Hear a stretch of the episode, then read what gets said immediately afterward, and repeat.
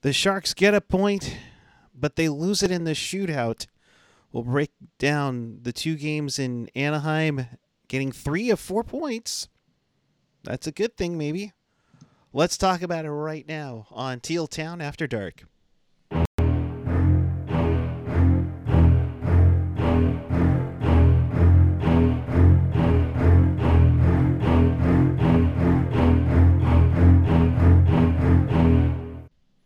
Good evening, everyone. It is Saturday night, February 6, 2021.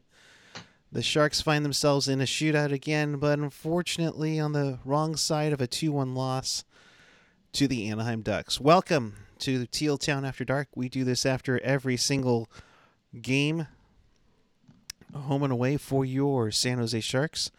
So we want you to be part of this show. Teal together and interact with us and fellow Sharks fans on the page or the app. Follow us on the social. Hit us up and follow us on Twitter, where we GIF the games.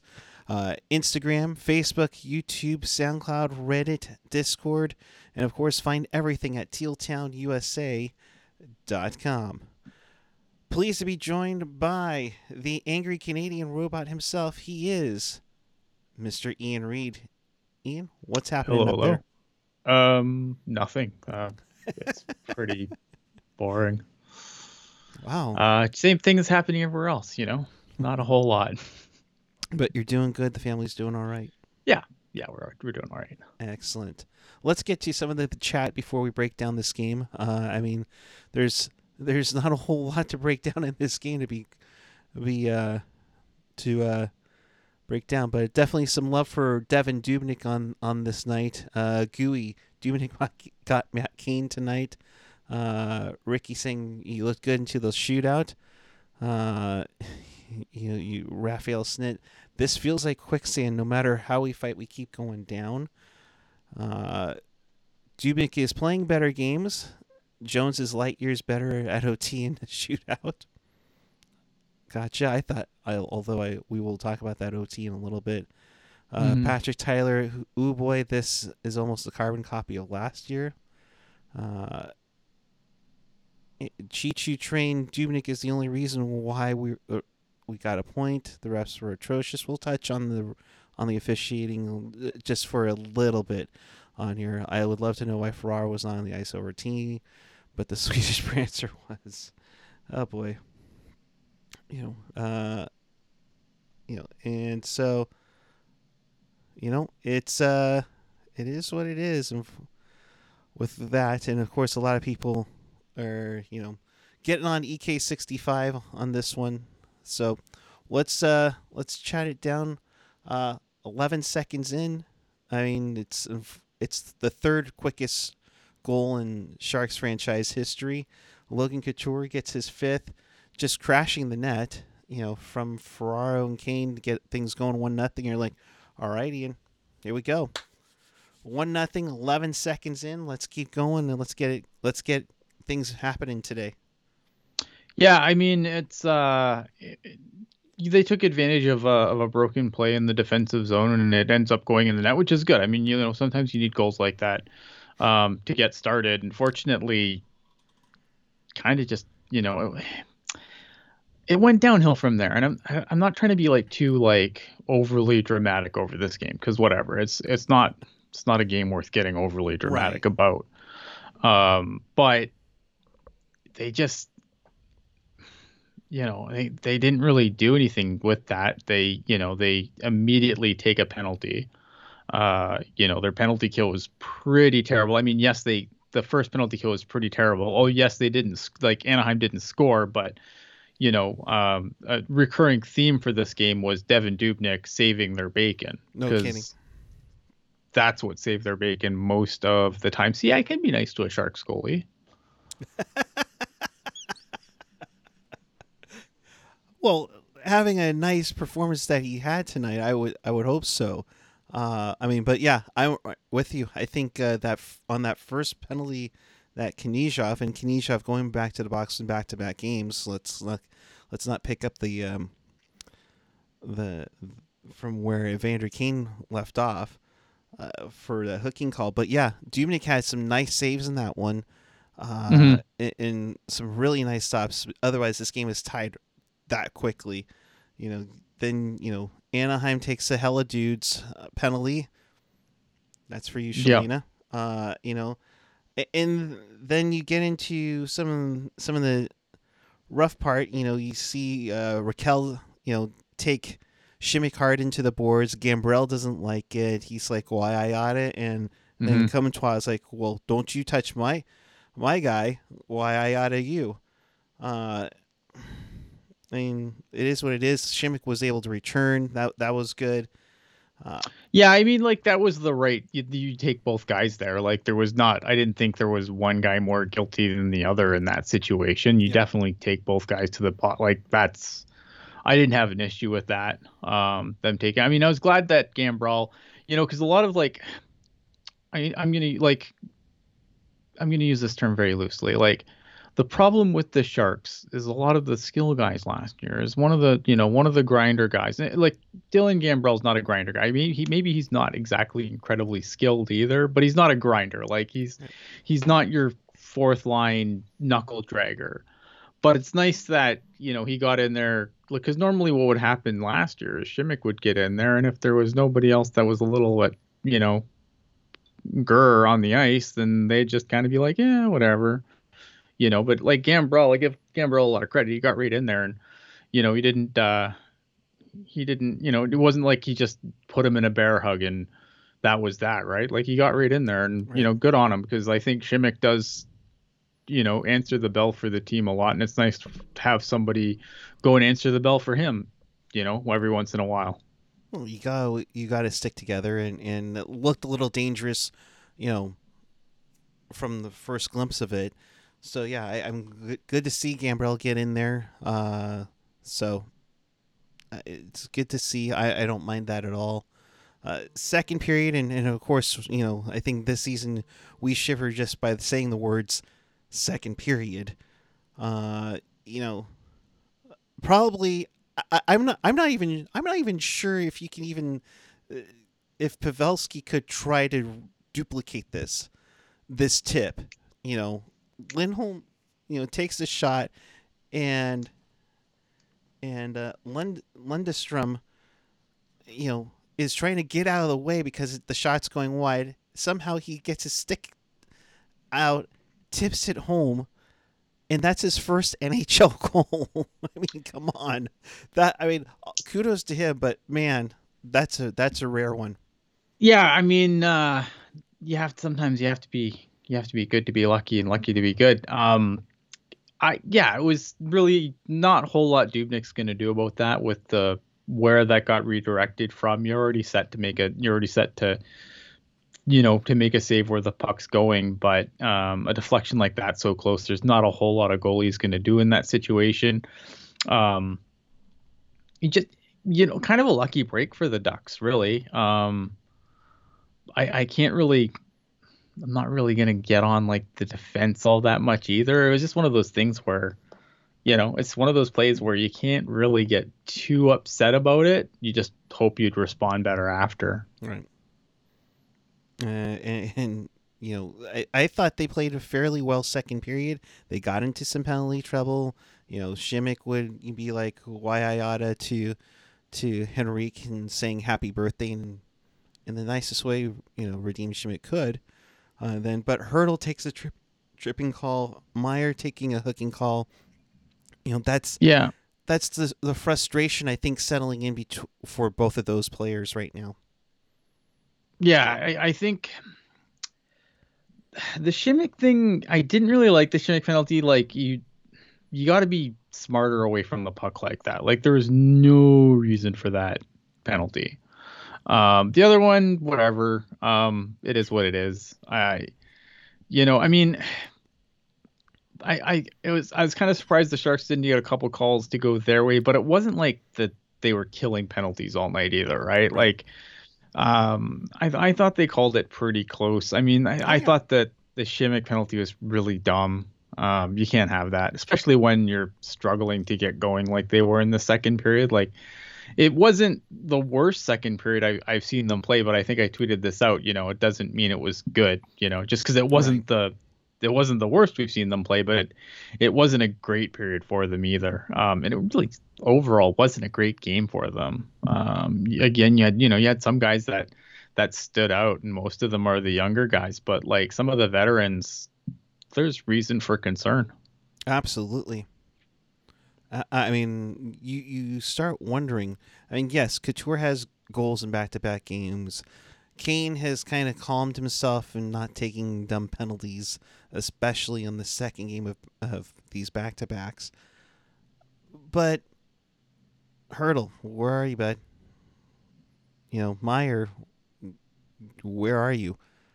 I mean, seriously, those are the guys that you're depending on. You know, it shouldn't be whoever's on the third and fourth line. I know you move Patty up, but and Ryan Donato, my God, bless your heart for being, you know, doing what you're doing. But, you know, like Raphael Snit saying, you know, is there concern for some of the veterans?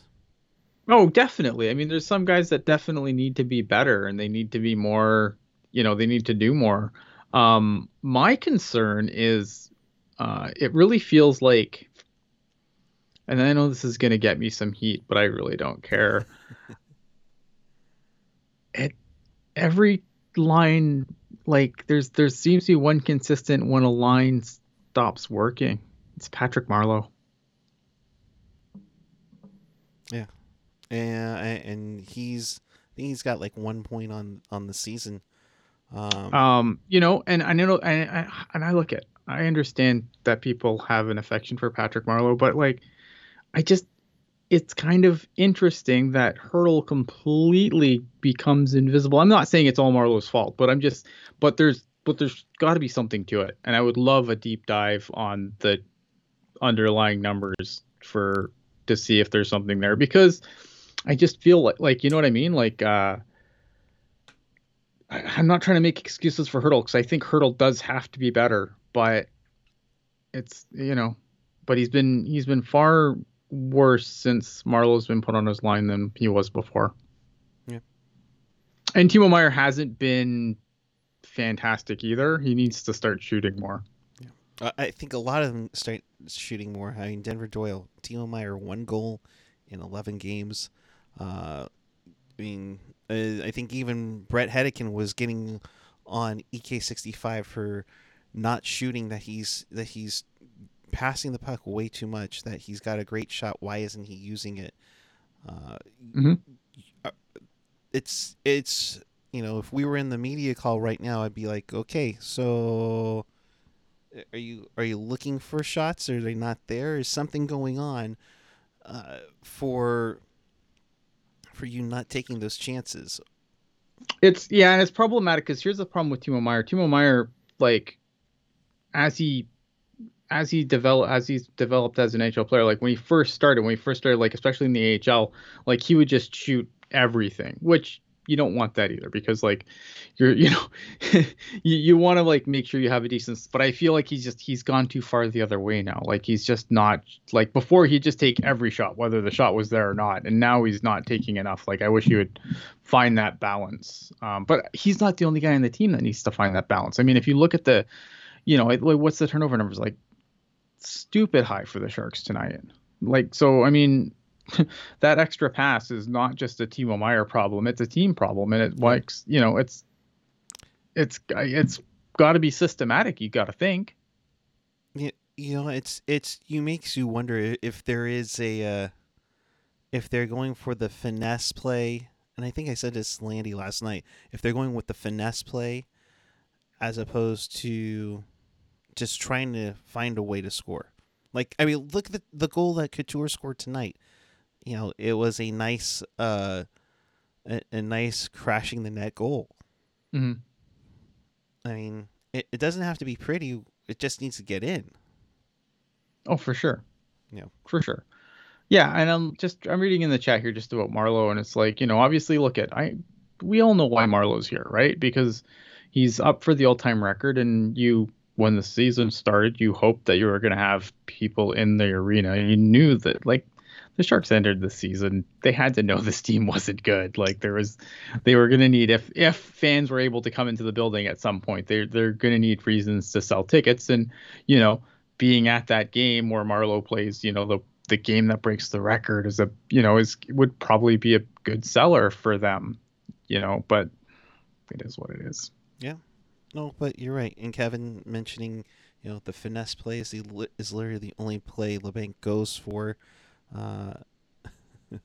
Give me Bordeleau over Labanc in 3 years. Mm-hmm. I might be with you on that, Tiger.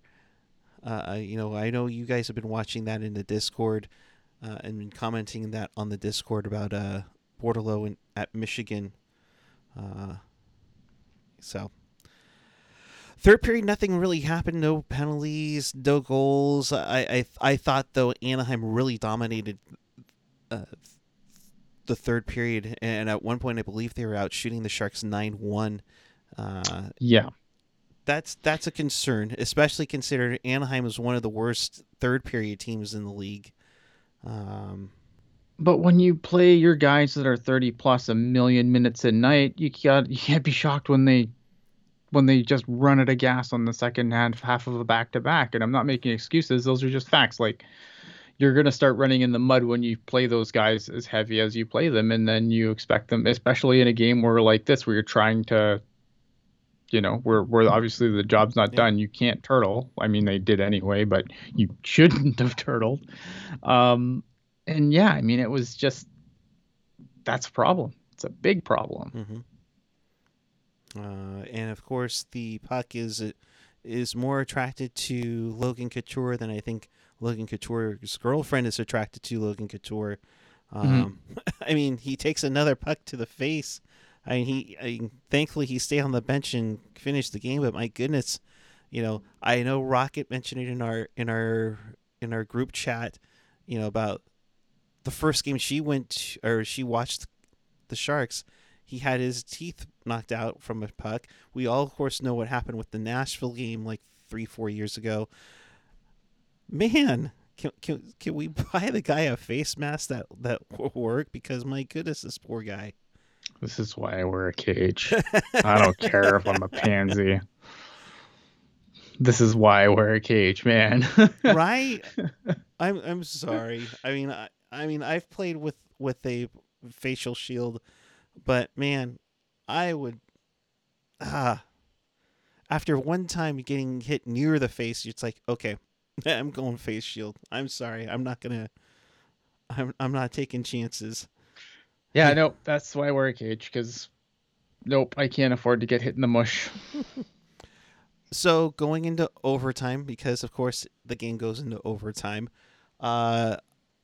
Dubnyk again saves the bacon twice. I think there was a couple of saves that he had that this game Anaheim should have won in overtime, honestly. But they sure as hell had a chance right at the end there. Yeah. But yeah, Dubnyk came up great. Like again, I can't say enough good things about Dubnyk's game, because like it was really one of the bright spots in this game, because let's be honest, this game wasn't a whole lot of exciting to watch. Like it really wasn't. It was a pretty mucky game. Even the overtime wasn't that interesting. And I find like across the board 3-on-3 isn't that interesting anymore. It's because we knew coaches were going to find a way to ruin this thing. You still have standout games, don't get me wrong, but 3-on-3 isn't half as exciting as it used to be. And it's just because NHL teams have figured it out and coaches have figured it out. And that's what happens to everything fun, unfortunately. Yeah. Fun leads to goals, and, you know, defense is the name of the game, unfortunately. It wasn't, you know, again, not an overly fun game to watch. There was probably like, you know, I had the Edmonton Calgary game off in the side screen, and that was a little bit more entertaining. But yeah, it was a rough overtime for the Sharks. Like again, you know, guys taking way too long of shifts. You know, Hedekin pointed out Evander Kane, you know, wobbly legs to the bench. Like I don't know what's going on with this team. Like there's problems, attitude issues at times.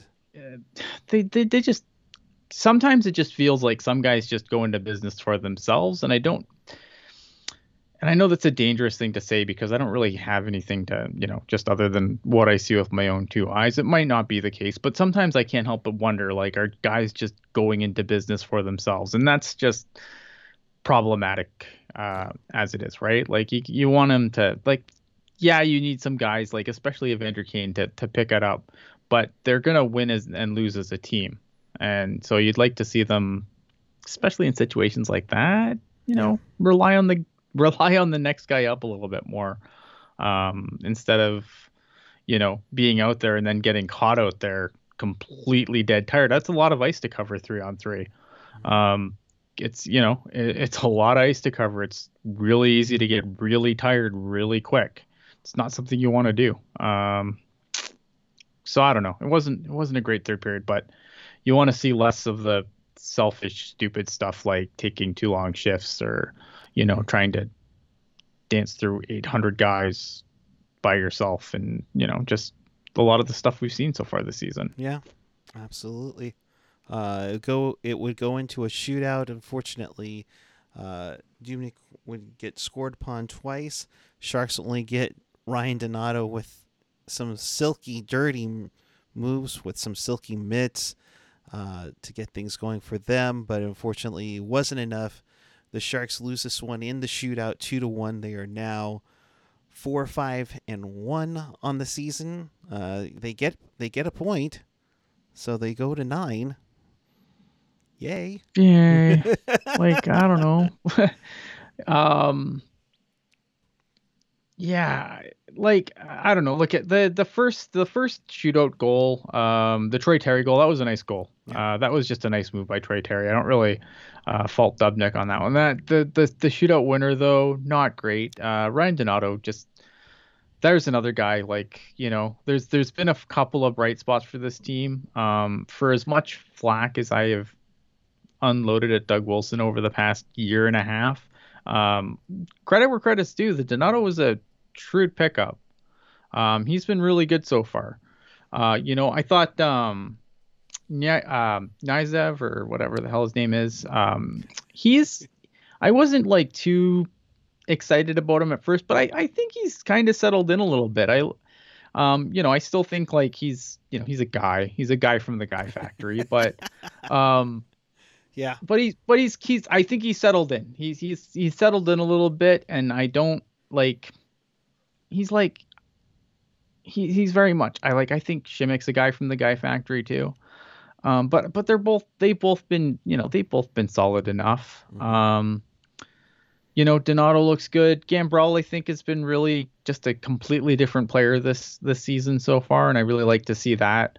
But yeah, like, we got to get some offense from some of the big guns. We need some guys to really get going. We have way too much money on this team for net negative results so far, and that's unacceptable. But the team overall is just not very good.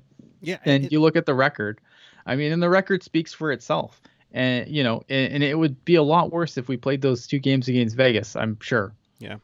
No, I mean, this team most likely is at 4-7-1 with taking on Vegas. Sorry, Patrick, I did steal your guy from the guy factory. Yeah, I mean, it's crazy. Raphael Snit, I gotta be honest, I thought Donato would be just another guy, but has been a surprise. Ricky Barton-Slager, Pickles looks better in the third pairing. Pickles. I love Pickles, but man, that, like, it's funny because, like, people will be like, well, what about this contract? What about that contract? That's the one that's looking the worst right now, unfortunately. Yeah, I mean, look, you gotta start moving guys around. Unfortunately, I think Marc-Edouard Vlasic needs to be better. I don't, he hasn't been great. Like, but again, a lot of the veterans have to be better. Like, this team has to be better, and I don't know how much better it can be, and that's the real scary part, because I don't, it's not a very good team, unfortunately. Yep. Like, and it's not good. It's just not good, and you can't. You need everybody, going. You need everybody going. You need Hurdle going. You need Meier going. You need Couture going. Labanc, where the heck are you? You know? Labanc tries to make things happen, at least. Unfortunately, there are things that aren't there, but Labanc is one guy who I feel like he's at least trying to make things happen. I think Erik Karlsson has too, to a point. Like, the thing with Erik Karlsson is it's like a pass to nowhere, or he goes end to end and like breaks through and, you know, really gets things going, but then he looks for a pass that isn't there. Right. Like, and so I wish, like, I kind of like, if you're going to go end to end Paul Coffey style, put the puck on the net. Yes, throw the puck on the net. Make good things happen. I mean, seriously. Patrick Tyler, full move clause with Vlasic in his contract. No move, yep. Yep, full no move. No move, $7 million till he's $50 million and two. Way more money than we have, you know, for sure. So we should say this right now. We, Brody, some guy in Saskatoon, Drew, you know. He always likes to talk to AJ now. Whatever. I called your show every day when you had a radio show, and now it's like whatever. But whatever. We're at 32 people watching us. We appreciate you. They are off the air.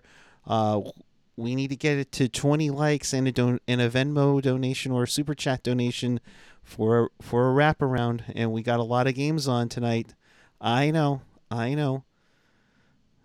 Let's see it happen, people.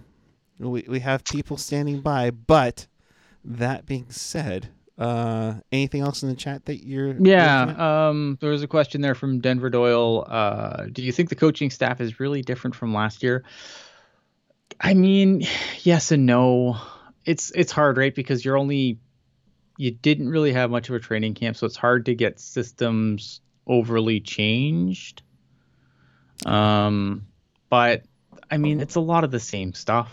Like this Marleau on the second line is something Peter DeBoer would have done. And I don't think Marleau's been a net positive on any line he's been on so far.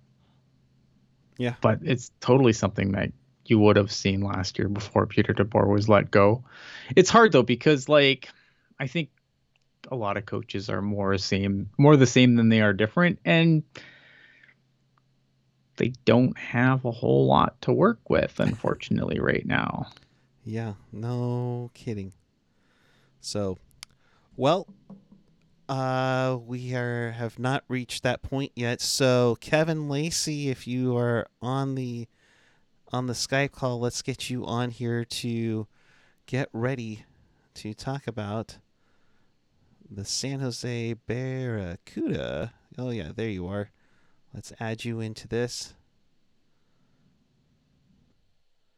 See what you got going on. Maybe.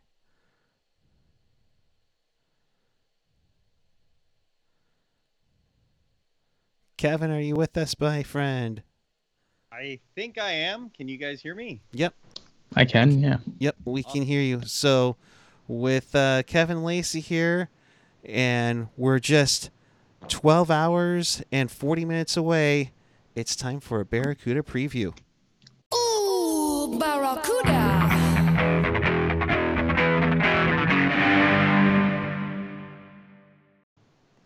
That's right. Your San Jose Barracuda begin their sixth season in the AHL as a home game in Tucson, Arizona, against the Tucson Roadrunners.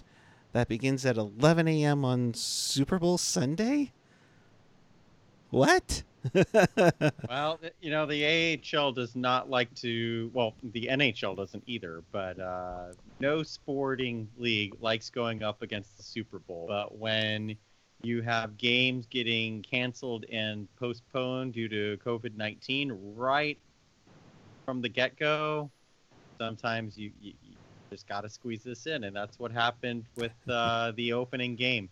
The Barracuda were supposed to play last night in Tucson as a home game, but that game was just outright canceled, and they were supposed to play again tonight, and that has now become tomorrow's season opener. Again, in Tucson, against Tucson, in front of the home fans of zero. Although I guess that part's pretty true to form. So True. So we have some fancy graphics here, Kevin.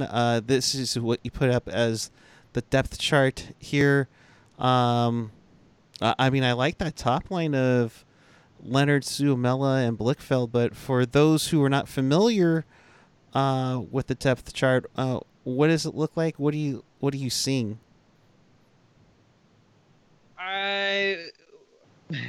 So this depth chart that I posted earlier this evening is one that it's not necessarily a lines breakdown, although I think it is pretty similar to what the lines will be here on opening night. So I think that it's looking a lot more promising than it did a week ago, because the Sharks did, because of the break, the unintentional break, the Sharks did assign several players from the taxi squad and also John Leonard down to the Barracuda, and chose to keep them there so that they can get some games in. And I think in the case of John Leonard, I think it's very necessary, because you have a guy who did nothing but score goals in NCAA. I think I've been the only person on Teal Town to say he absolutely should not be on the Sharks roster. And what did he do? He put up 0 goals in 7 games. And he looked good, but when you're a goal scorer and that's all you know how to do, when you go 7 games without a goal, that's going to affect your confidence. So I'm happy to see John Leonard where I believe he belongs, in the AHL, where he can get some pro reps, get some confidence under his belt, so that when it is his time to rejoin the Sharks, he'll be ready. He'll be a much better player, in my opinion, in his next go around. So putting him with some talented players, like a playmaker like Antti Suomela, former Liiga in Finland player of the year, and also Joakim Blickfeld, who is a pure sniper and kind of like the mini Marcus Sorensen in a way. I think that's going to be a good line, if that is a line. And then kind of rounding out that forward group as well, the key names I'm sure Ian is really intrigued on is Ozzy Wiesblatt, Tristen Robins, got Brandon Coe in there, 3 players from this last draft class. Yep. And because there's technically no junior games going on right now, it's an opportunity for the Sharks to get these guys seeing pro action early. Dylan Hamillock's another one from the 2019 draft class.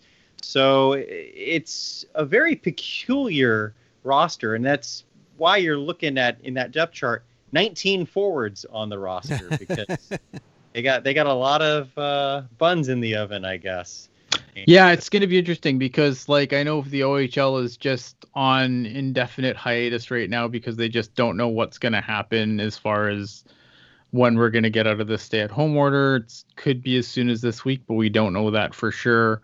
So it's going to be really interesting to see, what they can do. It's hard too, because obviously with the border being shut down, there's 3 teams that might not be able to play at all. The Flint Firebuds, the Saginaw Spirit, and I'm missing the other one. I can't think of it off the top of my head right now, but there's another team in there. Yes, the Erie Otters. Thank you. So there's 3 teams that I don't know if they even have a solution for, if they're just going to make them play on this side of the border or not. I'm not sure. So it's going to be interesting to see what happens and how long the Barracuda are going to have those extra bodies around, because obviously you want these guys playing. Like, it's going to be a really interesting draft year this year with so many guys not playing, to see how that affects some draft stocks. It's going to be really interesting to see.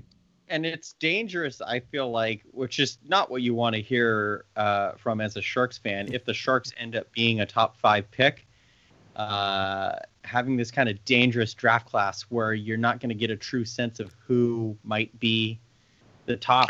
The top couple of guys, of course. there's familiarity. Yeah, if you're picking maybe one or two, then you've probably got a good idea of what's there. But after that, it's going to get really, really interesting, really, really quick. And the later rounds are going to be a complete. Just I think the later rounds are going to be just more of a roulette wheel spin than they already are. Yeah. Definitely. That's it's a long ways away, but it's never too early to think about it, at the very least. So, I mean, so for me, and granted, guys, I'll be honest.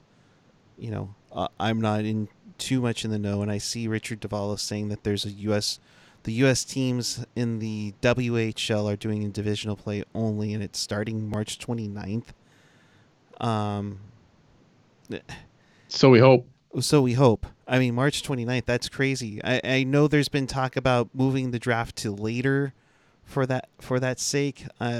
What's going on up there? I mean, at this point, I know Calgary had moved the Stockton Heat up to the Saddle Dome. I know the Hitmen play up there as well. That's going to be three teams. I can't see Alberta being too thrilled about that one.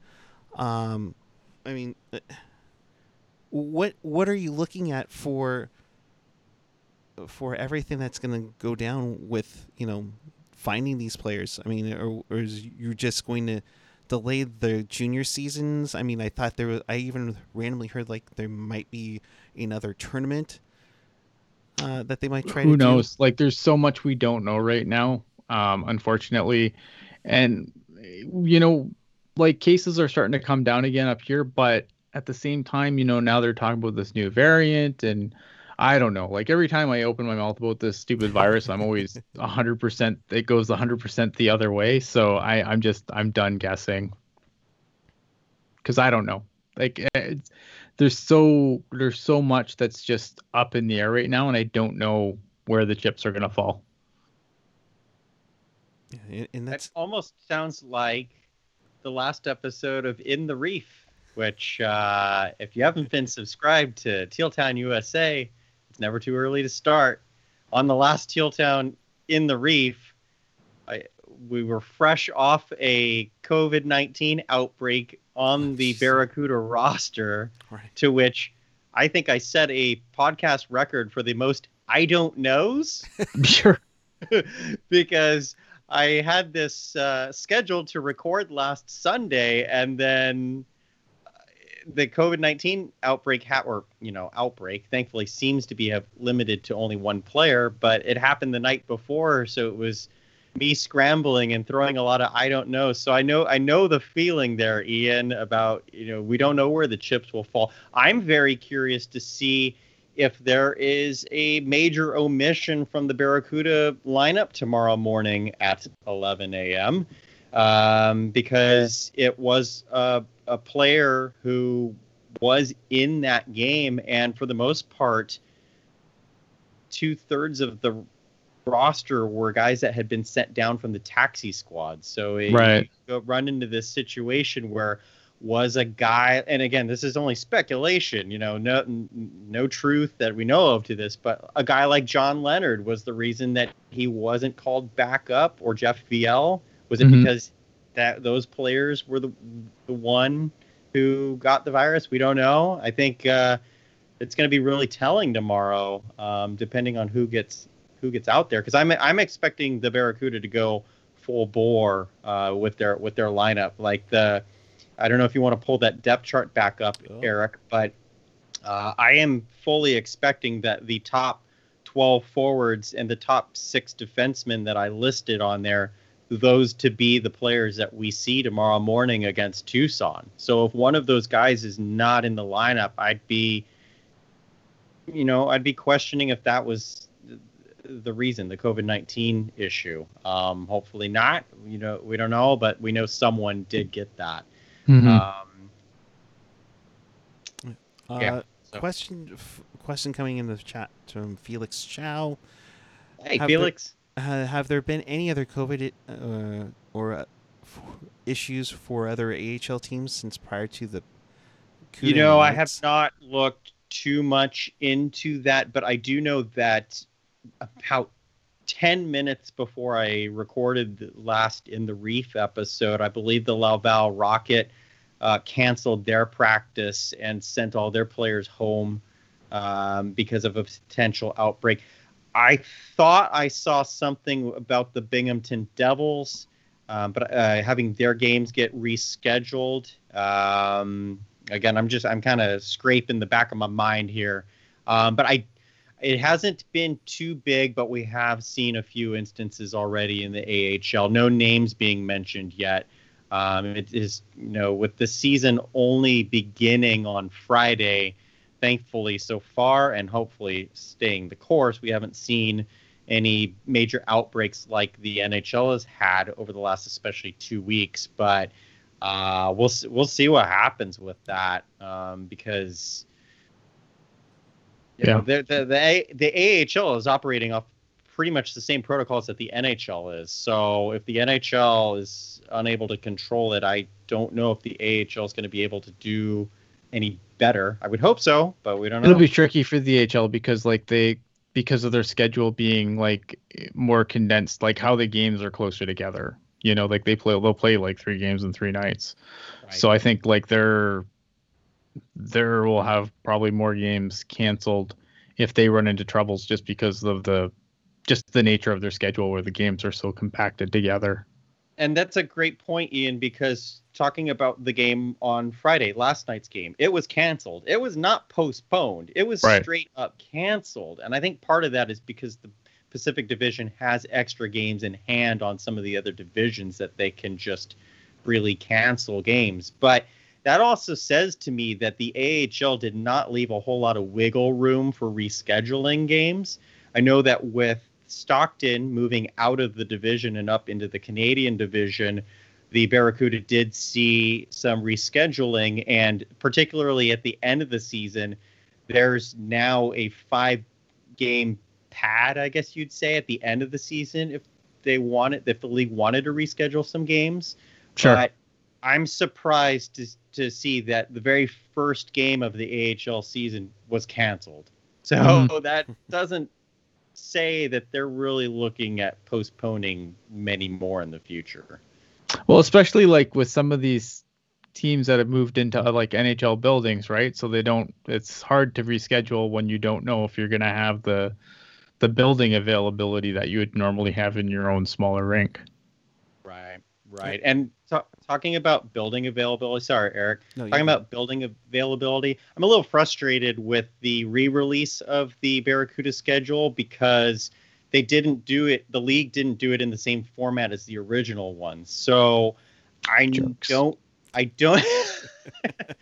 don't know which games are being played at Solar for America Ice versus SAP Center. I know that there was an extra game at Solar for America Ice added, but because some games got moved around and things, I don't know what games are going where. We do know that on February 25th, the Barracuda are scheduled to play their first game in San Jose, which I would venture to guess is at SAP Center, but that's a newly created game against Bakersfield because it was supposed to be, I believe, the 23rd against Stockton, which isn't happening now. So don't know if that's which venue that's at, and I guess hopefully when we do the next episode of In the Reef, which I think is going to be later this week, guys, we'll have Nick on. Nick and I are ready to get going on that, and I'll ask him if what the Solar for America Ice schedule is looking like. So, just quickly looking at it through the Sharks app, the Sharks have a makeup game for Vegas on the 25th at 7:30 at the Shark Tank, and so if that game is for the CUDA at 6 p.m., then we're looking most likely that it's going to be at Solar for America Ice. So there you go. Great homework there, Eric. That's the kind of stuff that I guess in the grand scheme of things, it doesn't matter because the fans can't attend, but still. But I'm sure there's like cleaning protocols that would have to be done in between games. Like you can't just one team out, one team in. I'm sure there's got to be some deep cleaning that goes on between one game and the other two. So it really doesn't give you wiggle room for to have those back-to-back games. Absolutely. And it's going to be tough too, because you would have to do a cleanup. Although, granted, they did it pretty well in the bubble in Edmonton and Toronto, the cleanup for the benches prior to everything being, locked down. So it was, but I mean, that's the difference is that was a bubble. So yeah, this is not a bubble. So we kind of know this one, but I know if people are interested, Ricky wanting to know where to watch Barracuda's game. First off, it's Barracuda, no S, as the Twitter profile says on the Barracuda Twitter handle. But if I'm not mistaken, it's a free preview weekend on AHL.tv, right? Awesome. I'm glad you mentioned that. Yes. So right now, this weekend, the AHL TV package is free for opening weekend. So you can just go to AHLtv.com, I believe. It's better to go to theAHL.com and get the link that way. In case I'm providing the wrong one for AHL TV. But it's a really solid service. It's way better streaming than what the AHL used to provide years ago. And even if you are interested in the package, it's way cheaper as well. If you want a Barracuda only package, it's only going to be $35 for this season. If you want the full league, it's only an additional $10. So it's $45 for the whole league. And for returning members, I'm only paying $20 this season for the full AHL package, because they gave us a $24 credit at the end of last season because games were canceled. So $20 for the whole AHL for this season. I love it. But the game tomorrow morning at 11 a.m. is free if you want to check it out. And the game on Monday night at 6 p.m. again against Tucson. Originally scheduled to be the third game of the season, now the second one. That's also free on AHL TV. So you have two free opportunities to have a look at this team and see three really good prospects from this last draft class. So if even if you don't really care so much about the Barracuda, Sharks prospects, genuine prospects, are involved in this. So check it out. So two things before we get out of here, because I want to make sure we get this. Making sure. So Ozzy Wiesblatt is a part of the CUDA. If they want to send him back to juniors, can they still do that, or is he now? Is that a kind of an exception they're doing because of everything going on? They're doing once they start playing, they don't have a choice. They have to send him back to junior when junior starts playing. They don't have a choice. Yeah, that is absolutely correct. Now they have the option to send players back early. Vlad Kotkov has been sent back to his QMJHL team, St. John. So I put out on my Twitter, the depth chart with him still on it, and then Vince G, hat tip to him, told me that Kotkov just got reassigned. So the graphic you saw here tonight on After Dark is the updated one without him.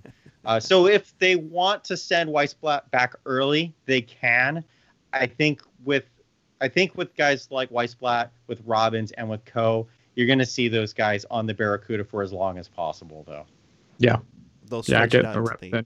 Well, yeah, because it's just like you'd normally it's just like training camp, right? You always you always bring your projects up for training camp, and you get them the reps, and then you send them back because you just want to get them practicing how the team practices, and you want to make sure that they're eating right and exercising right, and you want to get all that stuff in before you send them back to their own team to do the work on their own. Remember Ryan Merkley, his first training camp with the Sharks, one of the comments that he made coming out of that was, I've never been told to weight train and eat like this. Like this is a whole new experience for me, and I was happy, I'm speaking as him, but I was happy to learn that as I go back to junior. Like those are the types of things that Merkley was saying out of his first camp. And Ryan Merkley will be on the team here this year for the duration because he no longer has junior eligibility. I'm expecting interesting things out of Ryan Merkley. I think that Jacob Megna, who was just named captain earlier today, which should be a surprise to no one, I think Jacob Megna and Merkley are going to have a very interesting pairing together. But Megna's the type of guy who I think he complements him well, kind of like Simek and Burns in a way. So interesting. Good to hear all that stuff. And of course, for the audio, you can hear Nick Nullenberger on the Sharks Audio Network, and of course his feed will be on the AHL.tv feed. I'm still working on the Nullenberger impression since I can't do Shorthouse. So, Kevin, thank you. Ian, thank you. If you missed anything tonight or you want to watch this again, check us out on tealtownusa.com or your favorite podcatcher. You can see them all, ranging from Apple and Google Podcasts, YouTube, of course. Hit that subscribe button. It really helps us out big time. SoundCloud, Spotify, TuneIn, iHeartRadio, and of course, always available at tealtownusa.com. 18 likes. We got 2 more and a donation. We might sneak it in, but we're going to close it out here, though. So, guys, thank you very much. Kevin, you'll be on it with the CUDA stuff. Feel free to take over the Twitter account tomorrow morning. We'll try and get some gifts up there. In the meantime, your final thoughts on where the people can find you. I am at Kevin Lacey 22. I have a show called In the Reef here on Teal Town USA on YouTube and all of your favorite podcast platforms. So go check out the last episode, and as I mentioned before, we should be having another episode coming out later this week with a returning Nick Nullenberger, so that's really exciting. And my final thought tonight is, all right, the Sharks lost, but overall, I'm fine with the performance, fine enough with the performance. Ryan Donato, though, 7-for-11 in his career in shootouts. That's why I knew you were going to come. Yeah, and of the 13 opportunities that he's had to be chosen, he's been selected 11 times. And goals like last night and goals like tonight show you why, no matter what team he's on, the coaching staff says, you're the guy. So keep doing your thing, Ryan Donato, because I'm highly impressed. Right. Ian, as always, and I know it's late over in your part of Canada, it's all right. Appreciate you as always, bud. Your final thoughts on people were... final thoughts, I hope the show is more entertaining than the game, other than the Ryan Donato shot.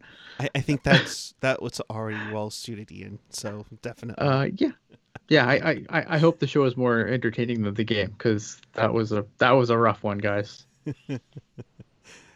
He's at Ian Blocks Hockey. I'm at PuckGuy14 on the Twitter and the Instagram. Puck Knowledge will be back tomorrow at 7 p.m. Pacific, so be on the lookout for that. Kevin will have In the Reef coming up. We also have 3 games coming up at 3 games, 2 with LA and then the home opener Saturday afternoon against the Vegas Golden Knights. That's your schedule for After Dark. So Pucknologist tomorrow at 7, In the Reef next week. 3 games for After Dark. We will be covering the Sharks like nothing else. And so we appreciate each and every one of you. Make sure you hit that subscribe button down below. And I'm waiting, just making sure I'm not missing anything. Guys, you want to do it. You know you want to do it. Come on. I do. Oh, shoot. AJ didn't notify me, but Laurel said it. Let's do a wraparound. Have the goddamn common courtesy to give him a reach around. Buys, and we're doing the wraparound anyway. See, we do it for the fans. We do it for the fans. All right. Montreal wins. Toffoli, you're supposed to help me out with my fantasy team, damn it. Coyotes beat the Blues in decent jerseys, 3-1. The Desert Dogs with 2 goals from Chychrun in there. Islanders over the Penguins 4-3. You have Eberle with 2 goals there. Penguins D is a mess. Well, yeah, they have Cody Ceci. Fair enough. Third. Let's just that's my interjection for available for them. Oh, there you go. Yikes. The Leafs win 5-1 over Vancouver. Yikes. Austin Matthews. Yeah, who misses Jacob Markstrom now? Yeah. Sam, I can't believe that. Like, I'm going to interject here for a second because I like interjecting the background. Like, I have been like such an anti Jacob Markstrom guy, but holy shit, do they miss him? Yeah, I am just surprised by that. Super surprised by that. Ceremony native Austin Matthews extends his goal scoring streak in this one. He's up to 10 on the year for that. And he had a great one too. Sparky, otherwise known to Hockey Trick as Splugie. Those jerseys may have come back tonight. Those jerseys look so terrible. I've seen worse, but I saw the McDavid highlight killing Markstrom, but for me, it was more the crime was they're wearing those ugly jerseys. Yeah, you just need to put a Canuck skate on it, and it will be perfect for Vancouver. Flames win 6-4 over the Oilers. I mean, shoot, freaking Lucic even got in on the action there. I mean, so that will be it. You had a couple of games that were postponed due to COVID. So that will be doing it for us. We'll be back with you on Tuesday following the Sharks and Kings. That's in LA. Pucknologists tomorrow night at 7 p.m. with AJ and the gang. So we appreciate each and every one of you. Thank you very much for watching. And until Tuesday night, keep it real, keep it teal. Keep it real till. Have a good night, everyone. We'll see you Tuesday, and we're off to bed. Good night.